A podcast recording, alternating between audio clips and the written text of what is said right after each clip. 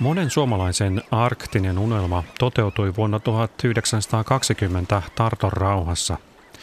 Suomi sai Petsamossa maayhteyden jäämerelle. Sitä oli haikailtu 1800-luvun puolivälistä lähtien. Suomen jäämerellinen kausi jäi kuitenkin lyhyeksi. Toisessa maailmansodassa arktisen alueen strateginen merkitys kasvoi ja Petsamolle riitti ottajia. Kuinka paljon Suomen valtiojohtoa tai puolustusvoimia kirpaisi Petsamon menetys? Silloin syksyllä 1944, kun välirauhan sopimuksessa määrättiin Petsamo luovutettavaksi Suomen valtiojohdossa ja puolustusvoimien johdossa ei uhrattu paljon minkäänlaisia ajatuksia Petsamolle. Oli todettu maailmansodan aikana ja siihen liittyvissä vaiheissa, että ei Suomi pysty Petsamoa puolustamaan ja se on suurvaltapolitiikan pelinappula. Siitä oli itse asiassa edullista päästä eroon strategiselta kannalta katsottuna. Tässä Arktisia unelmia-sarjassa katsotaan, millaista pohjoista politiikkaa Suomi on harjoittanut parin sadan viime vuoden aikana. Millaisia unelmia ja toiveita napapiirin pohjoispuolelle on asetettu – tässä toisessa osassa lähdetään liikkeelle arktisen unelman rikkoutumisesta Petsamon menetyksestä. Se liittyi alueen strategisen merkityksen kasvamiseen, mitä avaa valtiotieteen tohtori Pekka Viisuri. Tänä päivänä Suomi tähyää arktiselle alueelle monen muun valtion ohella. Arktisen neuvoston kaksivuotisen Suomen puheenjohtajakauden kärkiteema on ympäristönsuojelu – mutta taustalla on myös taloudellinen hyöty. Eihän missään niin kuin, niin kuin arktisessa unelmassa ei ole olemassa vain yhtä unelmaa. Siellä on jotkut ajaa ympäristönsuojelua, jotkut ajaa kaupallista niin kuin, kehitystä. Että ei, ei ole olemassa yhtä unelmaa, se on aina jonkunlainen kompromissi. Mutta tavallaan se, että se kuitenkin nyt nähdään sen alueen tärkeys, ainakin nyt sitten niin kuin strategiapapereiden tasolla, niin se on nyt yksi askel mä toivoisin, että se tavallaan niin kuin tämän arktisen neuvoston puheenjohtajuuden aikana saataisiin niin kuin enemmän tietoa siitä, mikä se on oikeasti se arktinen alue ja ehkä sitä jonkunlaista havahtumista siitä, että, että kyllä me ollaan, katsoa karttaa, niin me ollaan siellä oikeasti siellä maailman katolla. Et, et jos saisi sen tavallaan sen niin näkökulman sinne, niin silloin se kiinnostus niihin arktisiin asioihin tulee sieltä. Et silloin se tavallaan se voisi, se voisi niin jalkautua tavallaan niin jonkunlaisesti, niin kuin, että ihmiset olisivat aidosti kiinnostuneet näitä, näitä asioista. Muuten se jää sinne strategiapapereihin ja sen, niihin, niiden tiettyjen piirien omaksi harrastukseksi. Lapin yliopiston arktisen keskuksen johtajan Timo Koivurovan kanssa palataan myöhemmin siihen, miten arktinen neuvosto syntyi. Mutta jatketaan Pekka Visurin kanssa unelman särkymisestä.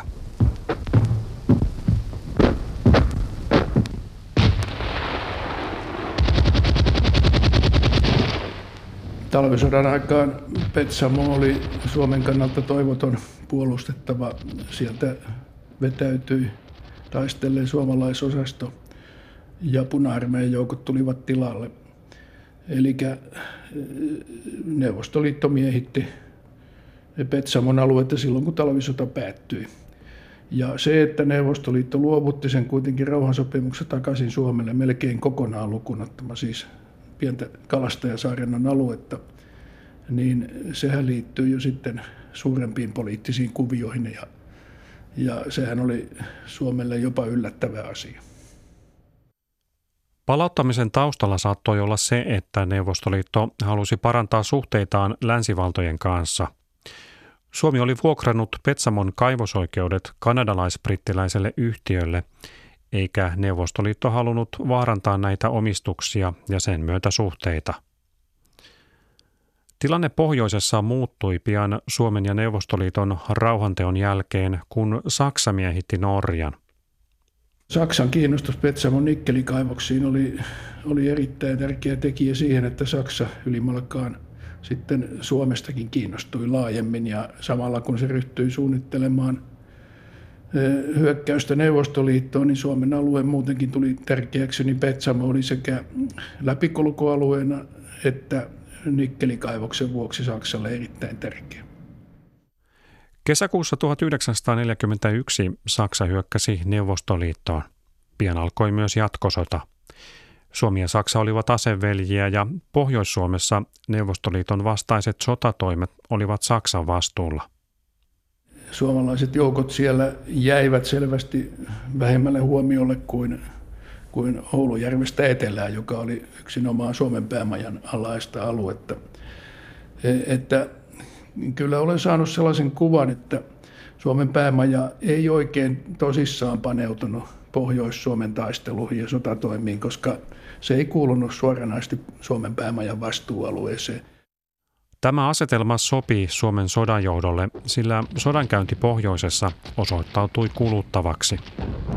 Saksan päämajassakin yksinkertaisesti todettiin, että ei Murmanin radalle niin vaan päästä, vaan siellä asetettiin puolustukseen.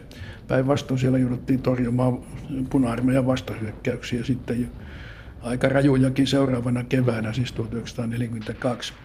Ja siinä vaiheessa Suomen päämaja ponnisteli ja erityisesti Marsakka Mannerheim saadakseen kaikki suomalaisjoukot pois sieltä saksalaisten vastuualueelta. Siellä oli sentään armeijakunta ja, ja, ja erillinen divisiona, eli, eli todella isot joukot ja kyllä niitä sitten vähitellen hivutettiin pois ja sitten saksalaisten kanssa tehtiin sopimus, että suomalaisjoukkoja ei enää ainakaan mainittavassa määrin vuoden 1942 jälkeen siellä Pohjois-Suomessa käytetä. Että tämä, tämä asetelma siis sitten toimi koko sodan loppu, loppua kohden, että koko Pohjois-Suomi pysyi ja oli entistä voimakkaammin nimenomaan saksalaisten hallussa, mutta ei heidänkään voimat riittäneet enää mihinkään aktiivisiin maasotatoimiin. Nyt on enemmän kysymys siitä, että merivoimat siellä jäämeren rannikolla pyrkivät estämään kuljetukset Yhdysvalloista ja Englannista tuonne Murmaskin ja Arkangelin satamiin. Eli se oli tällainen ennen kaikkea merisotakäynnin alue sitten koko sodan loppuvaihe. Suomi pyrki eroon sodasta ja vuonna 1944 solmitun välirauhansopimuksen mukaan Suomen piti ajaa saksalaiset pois Pohjois-Suomesta. Seuranneessa Lapin sodassa vetäytyvät saksalaiset polttivat suuren osan Lapista. Itä-Suomen yliopiston historian professori Maria Lähteenmäki on kutsunut sodan jälkeisiä vuosikymmeniä Suomen pohjoisen politiikassa rampautuneen pohjoisen kaudeksi – se oli valtava katastrofi koko tämä sota-aika, poikkeusaika Lapissa. Nämä olosuhteet siinä maakunnassa oli tosi erikoiset koko sen sodan ajan ensinnäkin. No sitten se loppu, polttamiset, kaikki ne ongelmat, mitkä siihen liittyi, evakkoon vuodeksi ja takaisin sitten omaan maakuntaan, joka oli varmaan 70 prosenttisesti poltettu – ihmiset seisoivat niillä raunioilla ja vaan lähtivät tekemään ankarasti työtä. Ja, ja koko sen jälleenrakennuksen ajan sinne pitkälle 50-lukua Lappia rakennettiin. No, siinä oli se positiivinen puoli, että sehän työllisti valtavasti ihmisiä, se jälleenrakennus. Ja Lapissa oli edelleen näitä metsätöitä, että he pääsivät sitten aika hyvin jaloilleen. Ja toisaalta oli perustettu tällainen erikoinen maakuntaliitto, joka alkoi profiloimaan Lappia uudelleen. Sehän järjesti muun muassa täällä Helsingissä ison näyttelyn, että Lappi nousee teemalla ja uskottiin, että siitä vielä noustaan. Presidentti Urho Kekkosella oli unelma Lapin kehityksestä.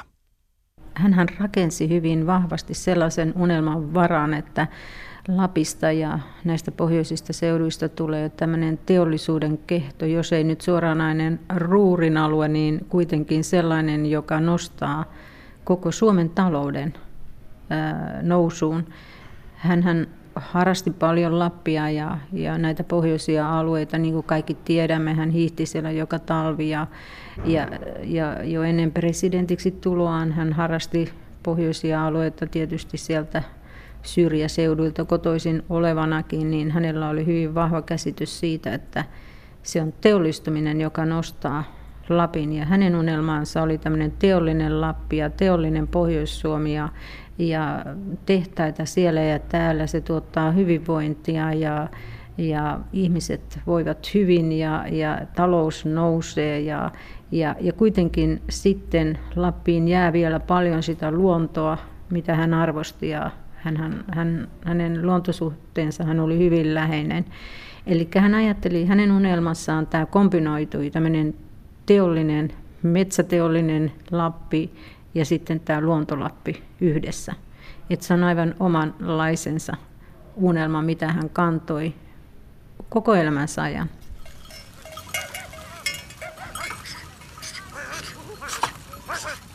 Miten sodat ja niiden jälkeinen vaikea aika vaikuttivat alueen saamelaisten elämään? Kysytään saamelaisen kulttuurin professorilta Veli-Pekka Lehtolalta. Lehtola on vierailevana tutkijana Norjassa Tromsan yliopistossa. Oliko tuo kausi, voiko sitä kutsua rampautuneeksi myös saamelaisten näkökulmasta? No kyllä ja ei, että tietysti tuo on ihan selvää, että se toinen maailmansota vaikutti, että se, se tavallaan oli semmoinen, joka ikään kuin nopeutti semmoista kehitystä, joka oli tavallaan tuloillaan silloin 30-luvulla.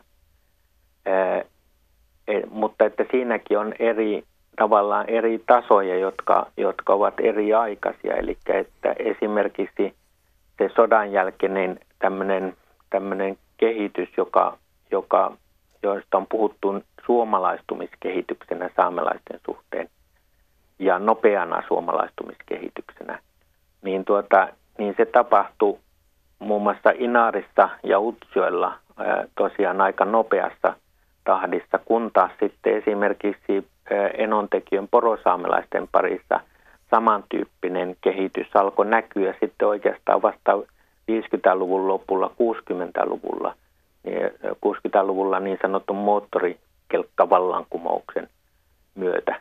Eli tuota, tosiaan tämmöistä eri aikaisuutta on taas näiden eri saamelaisryhmien välillä.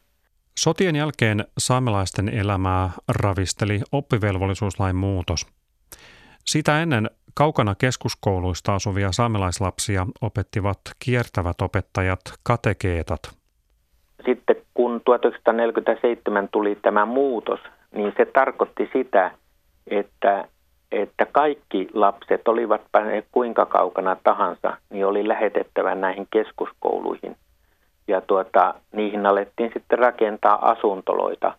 Ja, ja se myöskin muuttui tuota, kaikille eh, tämä oppivelvollisuus oli siis eh, tuota, ympärivuotinen, eli, eli siellä oltiin sitten koko talvi näistä asuntoloissa.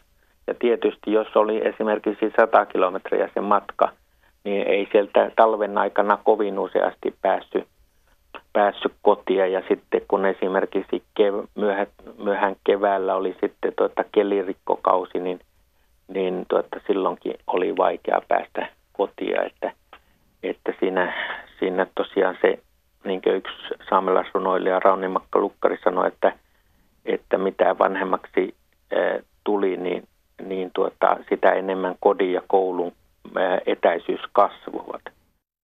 Asuntolakoulujen vaikutusta on viime aikoina ryhdytty tutkimaan enemmän. Yksi oli tosiaan tämä, että, että etäännyttiin siitä omasta kulttuurista ja sitten kun koulu tarjosi pelkästään näitä suomalaisia ihanteita, niin eikä puhunut millään lailla paikallisista tai saamelaisista asioista, missään muodossa, niin siinä tietysti tuli lapsille tämmöinen käsitys siitä, että, että tosiaan on vain nämä, vain nämä suomalaiset ihanteet ovat siis niitä ainoita oikeita ja että on parempi niin unohtaa ne omat, se oma tausta, oma kieli. Monethan unohtivat saamen kielen puhumisen siinä kouluaikana. Ja sitten toisaalta, toisaalta se tämä näiden asuntolakoulujen sisäiset hierarkiat, että siellähän oli niin kiusaamista ja monenlaista, monen tasosta tuota, ää, alistamista ja, ja hyväksikäyttöä, niin, tuota, niin ne olivat tietenkin ää, kuitenkin ehkä enemmän tämmöisiä yksilöllisiä, mutta että kyllähän ne monesti kohdistu saamelaisiin, koska lasten parissa yleensä se, että, että kun on vain jollakin lailla erilainen, niin saamelaisuushan oli semmoinen hyvä kohde sen erilaisuuden oso, osoittamiseen ja, ja piikittelemiseen. Niin, tuota, niin, niin se tosiaan on aiheuttanut aikamoisia traumoja. Se vaikuttaa näiden viime aikoina tehtyjen haastattelujen perusteella, että niissä oli aika paljon traumoja, että se, ne hierarkiat eivät ole pelkästään opettajien ja oppilaiden välisiä, vaan myöskin oppilaiden keskeisiä ja ei, eivät sielläkään pelkästään suomalaisten ja saamelaisten, vaan myöskin saamelaisten ja saamelaisten keskuessa oli omat hierarkiansa. Esimerkiksi koltat, koltasaamelaiset eh, ovat monesti tuoneet esille, että he olivat kaikkein alimmaisena niissä hierarkioissa. Ja se muun muassa näkyy niissä haastatteluissa, joita on tehty. Toinen puoli tässä asiassa oli se, että saamelaiset pääsivät opintielle tätä kautta, eli, eli ympärivuotisen opetukseen ja, ja myöskin alkoivat vähitellen pääsemään sisälle siihen, siihen suomalaisen yhteiskunnan toimintatapoihin ja muihin. Ja sehän vaikutti sitten siihen, että jo 50-luvulla, mutta nimenomaan 60-luvulla tämä, nämä ensimmäiset asuntolasukupolvet olivat nimenomaan niitä, jotka tulivat sitten johtoon tässä saamelaispoliittisessa toiminnassa, joka 60-luvun lopulta ää, alkoi aktivoitua. Eli tuota, heistä tuli sitten niitä, niitä saamelaisjohtajia ää, saame, suomalaisessa tuota, ja, ja sillä ää, tuota, koulutuksella oli, oli tämmöinen toinen puoli sitten, että nämä molemmat puolet kannattaa aina muistaa, että – että mikään asia ei ole pelkästään mustavalkoinen.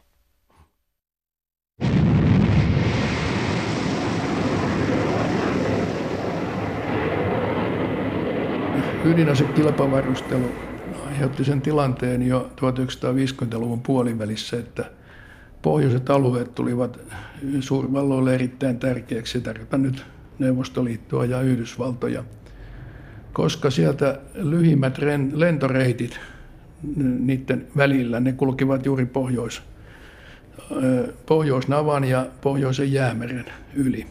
Sen takia molemmat osapuolet vahvistivat todella nopeasti ja voimakkaasti ilmapuolustuttaa niillä alueilla. Sinne rakennettiin isot ilmavalvontajärjestelmät, samoin pommikoneiden tukikohtia tuotiin, jotta ne olisi lähempänä jo omia, omilla reiteillään matkalla vihollisalueelle. Ilmapuolustukseen liittyy hävittäjätorjunnan kasvattaminen molemmin puolin. Eli se oli yksinkertaisesti ydinasekilpavarusteluun liittyvää toimintaa. Ja sitten myöhemmin alkoi tulla yhä tärkeämmäksi myöskin se, että Neuvostoliitto tarvitsi sukellusveneilleen, jossa oli mannerten väliset ohjukset, niin tukialuetta – sen takia se oli sekä niiden sukellusveneiden kotisatamana että myöskin mahdollisena tuliasema-alueena erittäin tärkeä. Ja vastaavasti Yhdysvallat pyrki tai valmisteli Neuvostoliiton puristamista mahdollisimman ahtaalle siellä pohjoisilla alueilla. Tämä asetelma pysyi sitten suunnilleen samanlaisena 1980-luvulle asti kylmän sodan päätökseen mennessä se ei paljon muuttunut. Kylmän sodan alkaessa Suomessa seurattiin, mitä arktisella alueella tapahtuu, mutta kesti jonkin aikaa ennen kuin Pohjois-Suomessa tehtiin mitään sotilaallista. Pekka Fisuri. Vasta 60-luvulla ryhdyttiin huolestumaan sen takia, että kun eh, Pohjois-Atlantin liitto oli NATO, oli perustettu 1949 ja Yhdysvaltojen vaatimuksesta Islanti, Norja ja Tanska tulivat siihen heti jäseniksi sulkemaan pohjoista Atlanttia. Ja Neuvostoliitto alkoi rakentaa pohjoista laivastoa vahvaksi. Niin siinä 1950-luvun lopulta alkaen alkoi syntyä se tilanne, että Suomen molemmin puolin oli suuria sotilaallisia keskittymiä. Norjaan rakennettiin Naton tukikohtia ja Yhdysvallat vahvensi tukikohtiaan Islannissa, Grönlannissa ja yleensäkin siellä pohjoisilla suunnilla. Saman teki Neuvostoliitto, eli siinä oli aivan selvä kilpavarustelutilanne, niin, niin Suomen sotilainen suunnittelukin alkoi tähdätä siihen, että on saatava jotakin joukkoa sinne väliin ja myös ilmapuolustuskykyä, että vähintään pysytään valvomaan sitä aluetta. Kyllä tämä aikaisemmin oikeastaan pysytty sen ilmatilaa valvomaan vielä 50-luvulla juuri lainkaan. Eli 1960-luvulla se tuli Suomelle tärkeäksi, että Suomen pitää se pitää hallussaan, ettei naapureista tulisi jossakin kriisitilanteesta eh, innokkuutta lähteä eh, parantelemaan asemiaan ja etenemään Suomen alueen läpi. Presidentti Urho Kekkonen teki aloitteen ydinasettomasta Pohjolasta vuonna 1963. Taustalla oli pelko siitä, että Neuvostoliitto ryhtyy painostamaan Suomea ydinaseiden sijoittamisella. Samalla haluttiin vahvistaa Norjan, Norjan tekemää päätöstä jo heti silloin, kun se liittyi NATOon, että Norja ei hyväksy ulkomaisia tukikohtia alueelleen eikä siihen liittyen myöskään ydinaseita rauhan aikana. Niin, että tämä vahvistuisi tämä Norjan asenne. Ja, ja myöskin Ruotsissa oli päädytty siihen, että Ruotsi ei tavoittele omaa ydinasetta. Että Pohjollahan oli, e, jos nyt jätetään Tanska tässä yhteydessä pois tästä asetelmasta, niin, niin Norja, Ruotsi, Suomi olivat ydinaseettomia, niin Kekkosen aloite tähtäsi ennen kaikkea tämän tilanteen vahvistamiseen ja vakiinnuttamiseen. Historian professori Maria Lähteenmäen mielestä pohjoisen rampautunut kausi päättyi 1970-luvun lopussa. Kun Rovaniemelle perustettiin korkeakoulu mattokaupan yläkertaan, muistan sen itsekin vielä, niin äh, sillähän oli todella merkittävä symbolinen vaikutus sitten kaikkeen muuhun, miten sitä paikkakuntaa ja miten Lappia alettiin mainostaa kansainvälisesti. Ja sitten vielä kun tämä arktinen keskus perustettiin 90-luvulla ja Oulunhan tuli myös erilaisia pohjoisen tutkimuksen yksikköjä, niin, niin ymmärrettiin vihdoinkin, että tämä on oma alueensa – rikas alue, joka poikkeaa tästä eteläisestä Suomesta. Ja tämmöinen rikas pohjoinen alue on kansainvälisesti, saattaa olla monta kertaa kiinnostavampi kuin nämä eteläiset alueet. Tässä 1970, 80, 90-luvun muutoksissa niin, niin alettiin rakentaa uudenlaista profiilia sille Lapille. Se ei ollut enää niin kuin raaka-ainevarasto, se ei ollut pienen etnisen, eksoottisen ryhmän kotiseutu, vaan se oli kansainvälinen alue, jolla oli paljon sanottavaa, paljon tarjottavaa laajasti, ei ainoastaan Suomelle, vaan ihan koko Euroopalle ja, ja pohjoiselle pallonpuoliskolle.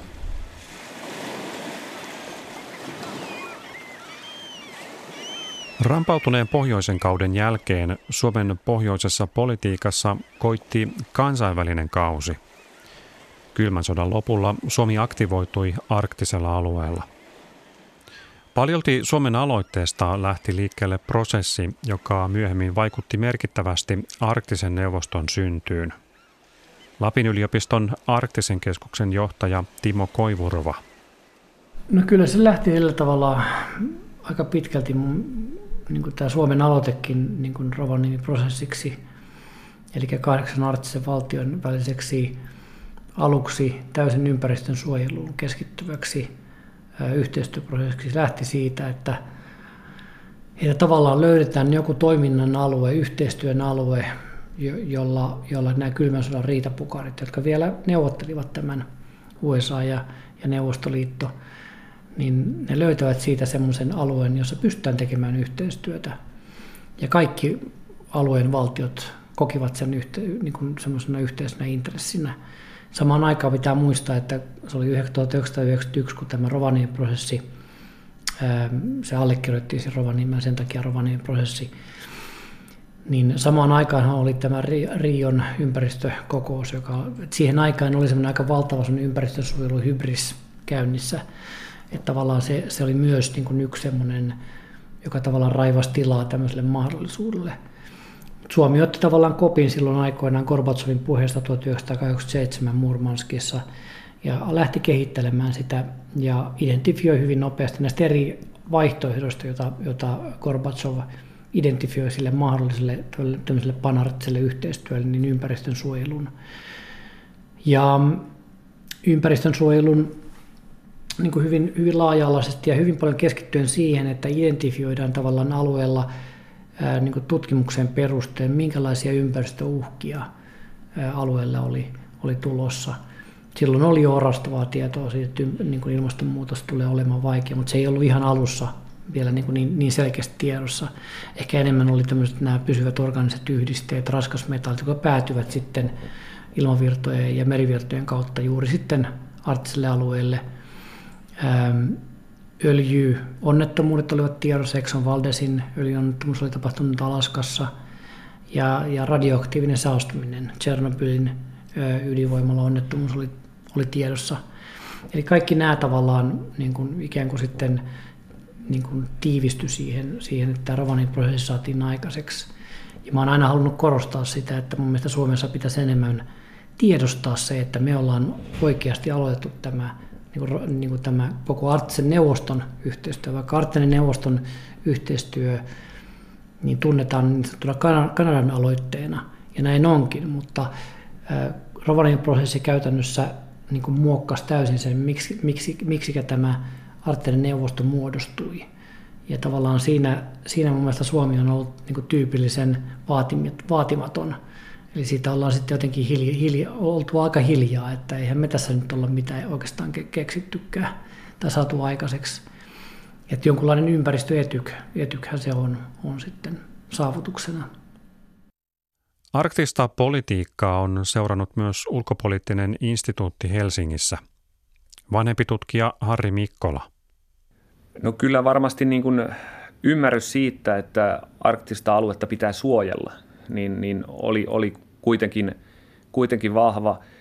Ehkä enemmän tässä oli kuitenkin taustalla tämä avautunut kansainvälispoliittinen tilanne, Gorbachevin avaukset, toisaalta sitten sen jälkeen kylmän sodan päättyminen, Neuvostoliiton romahtaminen, tämmöiset asiat, jotka avas poliittisen tilan Suomelle – nostaa myös omaa ulkopolitiikan, omaa ulkopolitiikan profiilia ja, ja äh, tällaisella varsin niin kuin luontevalla sektorilla, Suomelle sopivalla, sopivalla sektorilla. Eli, eli tilanne oli sellainen, että se nähtiin poliittisesti mahdolliseksi, paitsi mahdolliseksi myös suurten toimijoiden laajasti kannattamaksi. Eli, eli tämä oli tällainen niin kuin, myöskin niin kuin tietyllä tapaa riskivapaa aloite nostaa omaa kansainvälistä poliittista profiilia. Arktinen neuvosto perustettiin vuonna 1996. Sitä, millaiseksi se muodostui, muokkasi Rovaniemi-prosessi. Arktisuus ei kuitenkaan vielä noussut kovin suureksi asiaksi Suomen ulkopoliittisella agendalla. Jos me ajatellaan tätä Suomen arktisen politiikan kehityskaarta, niin silloin vuonna 1991, kun Suomen aloitteesta aloitettiin tämä arktinen ympäristönsuojelustrategia, josta kehittyi viisi vuotta myöhemmin arktinen neuvosto, niin ehkä siinä niin kuin sen jälkeen noin kymmeneksi vuodeksi tavallaan se arktisuus vähän jäi taka-alalle, kunnes sitten tämä pohjoisen ulottuvuuden kysymykset, Suomi arktisena valtiona Euroopan unionin kontekstissa, Euroopan unionin niin kuin pohjoisen ilmansuunnan merkityksen kasvu sitten taas niin kuin nosti tätä arktisuutta – niin kuin uudella tavalla tähän ulkopolitiikan agendalle. Entinen pääministeri Paavo Lipponen on pitkään ajanut Euroopan unionin pohjoista ulottuvuutta. Tuo ulottuvuus alkoi kiinnostaa enemmänkin, kun ilmastonmuutoksen vaikutukset arktisella alueella alkoivat selvitä. Harri Mikkola. Jos me puhutaan ilmastonmuutoksen vaikutuksesta tällaisen arktisen hypen syntyyn, niin voidaan ajatella, että vasta tuossa niin kuin 2000-luvun puolivälissä syntyi, syntyi tämmöinen ajatus, ajatus siitä, että se arktinen alue on tämmöinen niin resurssiaarreaitta, kymmenen vuotta aiemmin, kun esimerkiksi arktista neuvostoa perustettiin, niin tavallaan silloin ei ollut vielä niin, niin kirkkaana agendalla toisaalta ilmastonmuutoksen vaikutukset, toisaalta myöskään nämä ilmastonmuutosten vaikutukset ja jäämeren sulamisen mahdollistamat pääsyt ennen saavuttamattomissa oleville resurssivarannoille. Arktinen neuvosto on kyennyt yhteistyöhön, vaikka sen jäsenmailla on ollut erimielisyyksiä. Timo Koivurova muistuttaa, että tässä edellytyksenä on ollut sotilaallisten asioiden poisjättäminen neuvoston työstä. Joka on nyt osoittautunut oikeaksi ratkaisuksi, koska nyt kun on ollut tämä kylmä kausi Venäjän ja läntisten valtojen välillä, niin, niin samalla ollaan pystytty sitten, Arktinen neuvosto on pystynyt toimimaan ihan normaalisti koko ajan, koska siellä ei käsitellä mitään sotilaallisen turvallisuuden asioita – mutta sitten toisaalta taas haluttiin laajentaa tätä yhteistyötä kestävään kehitykseen ja se, siitä tuli tavallaan niin toinen toimintalohko. Ja sitten myös art, arktiselle alkuperäiskansoille annettiin täysin niin kuin, ä, äm, ainutlaatuinen asema tämmöisessä hallitusten välisessä foorumissa. Eli niistä tuli pysyviä osallistujia. Ne istuvat siellä ministerikokouksessa samoissa pöydissä kuin valtioiden edustajat – ja siellä takarivissä istuu Kiina ja Intia ja niin edelleen. Et se on aika ainutlaatuinen asetelma. Ja se pitää niin kuin ymmärtää sitä taustaa vasten, että, että jos ajatellaan, että arktiselle neuvostolle tulee joku legitiimisyys tavallaan niin kuin arktisena niin kuin, niin kuin hallitusten välisenä foorumina, niin nämä kuitenkin järjestöt edustavat sitten näitä niin kuin alueen alkuperäisiä asukkaita. Sieltä mun mielestä tulee paljon legitiimisyyttä myös tälle, tälle tota, oikeutusta tälle, tälle elimelle, koska monestihan sieltä, siellä kuitenkin sitten näissä kokouksissa, työryhmien kokouksissa käydään sitten pääkaupunkiseuduilta. Että artistiset alkuperäiskansat niin aidosti tuo siihen sen, sen paikallisleiman siihen työhön.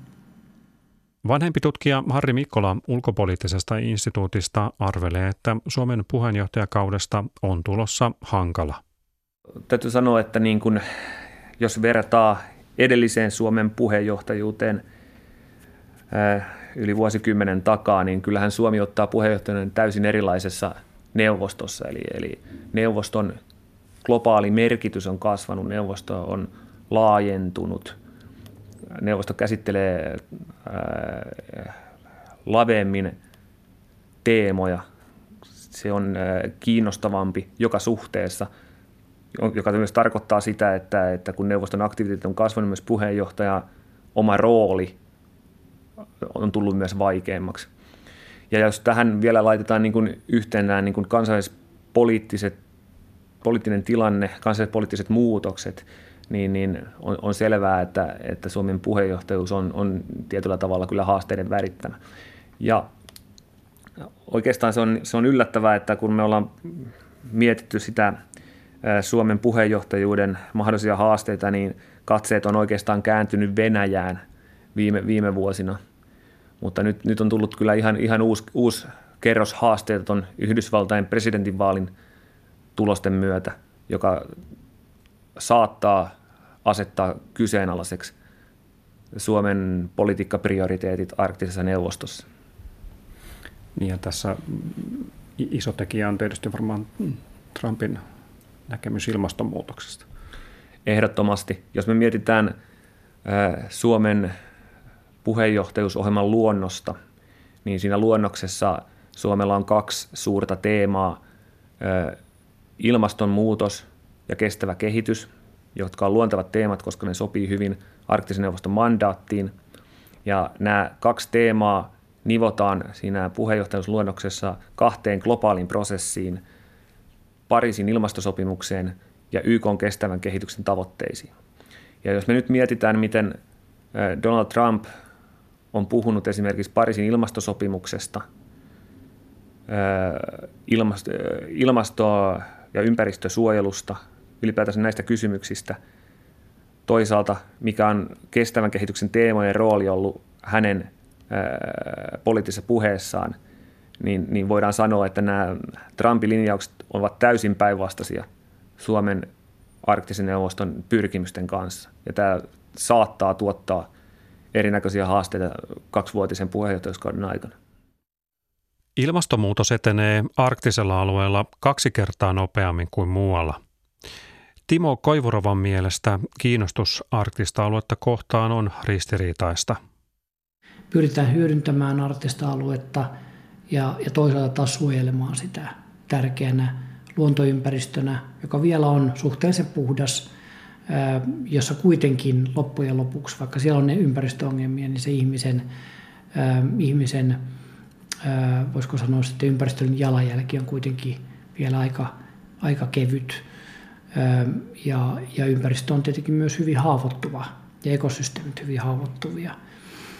Niin, niin tavallaan tämä jännite on, on oikeastaan sisäänrakennettu meidän kaikkiin strategioihin. Se on rakennettu sisään myös Suomen arktisen strategiaan. Suomi haluaa niin kuin hyödyntää omat kaupalliset mahdollisuutensa arktisella alueella ja toisaalta taas sitten, sitten esittää hyvin niin kuin voimakkaitakin ideoita siitä, miten arktista aluetta voisi suojella. Esimerkiksi Aavanmeren alueita voitaisiin suojella ihan tämmöisillä merisuojelualueilla. Ja Suomi esittää myös ainoana maana on julkisesti esittänyt, että, että arktisesta neuvostossa tehtäisiin niin kuin valtioiden välinen kansainvälinen järjestö, niin kuin järeämpi järjestö vielä. Se ei ole saanut vielä niin kuin minkäänlaista kannatusta, mutta, mutta Suomi siinä arktisessa strategiassa tämmöisen linjauksen teki kuitenkin. Suomi on varmasti erittäin hyvä nyt puheenjohtajana tämmöisessä vaikeassa kuitenkin geopoliittisessa tilanteessa, että Suomella on semmoisia diplomaattisia taitoja, joita nyt tarvitaan. Ja Suomella on, on paljon katuuskottavuutta niissä asioissa, mitä edistetään niin kuin arktisessa, arktisissa, arktisessa neuvostossa ja, ja arktisessa, arktisessa toimintakontekstissa. Mutta sitten se, että et, et, et semmoinen niin kuin, et siinä on mun mielestä semmoinen jonkunlainen niin ristiriita sen, että mitä sanotaan ja tavallaan mihin pyritään, että ollaan ihan niin keskeisiä arktisia toimijoita. Ja sitten siihen, että miten paljon ihmiset niin kuin vaikka Etelä-Suomessa tuntevat arktisia asioita tai eivät tunne lähinnä. Tai puhumattakaan siitä, että josta arktista neuvostosta. Että kyllä mun mielestä siinä on niin kuin selkeä semmoinen niin kuin niin kuin, ä, tavallaan johtuen, johtuen varmasti niin kuin osataan siitä, että meillä ei ole sitä jäämäriyhteyttä, joka meillä aikoinaan oli. Ä, me, me ei jäsenetä itseämme kuitenkaan arktisena valtiona. Monen ihmisen mielestä me ei jäsenetä, vaikka Suomi on määritellyt nyt siinä uudessa strategiassa 2013 koko Suomen arktiseksi maaksi, niin jos tekisit kyselyn tuolla kaduilla – että oletko arktinen ihminen, niin epäilen, että aika harva suomalainen sanoisi olevansa arktinen ihminen. Ja kyllä se sitten näkyy sitten varmaan siinä ihan siinä tietoisuuden tasossa näistä arktisista asioista, että ne kuitenkin on niin kuin tietyn piirin niin kuin, niin kuin tavallaan mielenkiinnon aiheita. Että se, se on laajeneva piiri, mutta vieläkin kyllä mä, mä uskon, että on tämä arktisen neuvoston puheenjohtajuus on nyt semmoinen mahdollisuus – niin kun, ja me tietenkin Arktisessa keskuksessa pyritään siihen, että kun meillä on vahva tiedeviestintä, me pyritään myös niin kuin tavallaan nostamaan sitä paljon sitä, sitä niin kuin tietoisuuden tasoa näistä asioista. Että tämä me nähdään niin, niin kuin semmoisena oikeasti mahdollisuutena, kun se alkaa. Palataan vielä saamelaisen kulttuurin professorin Veli-Pekka Lehtolan puheille. Mitäs näissä Suomen arktisissa unelmissa, minkälainen rooli niissä on saamelaisilla?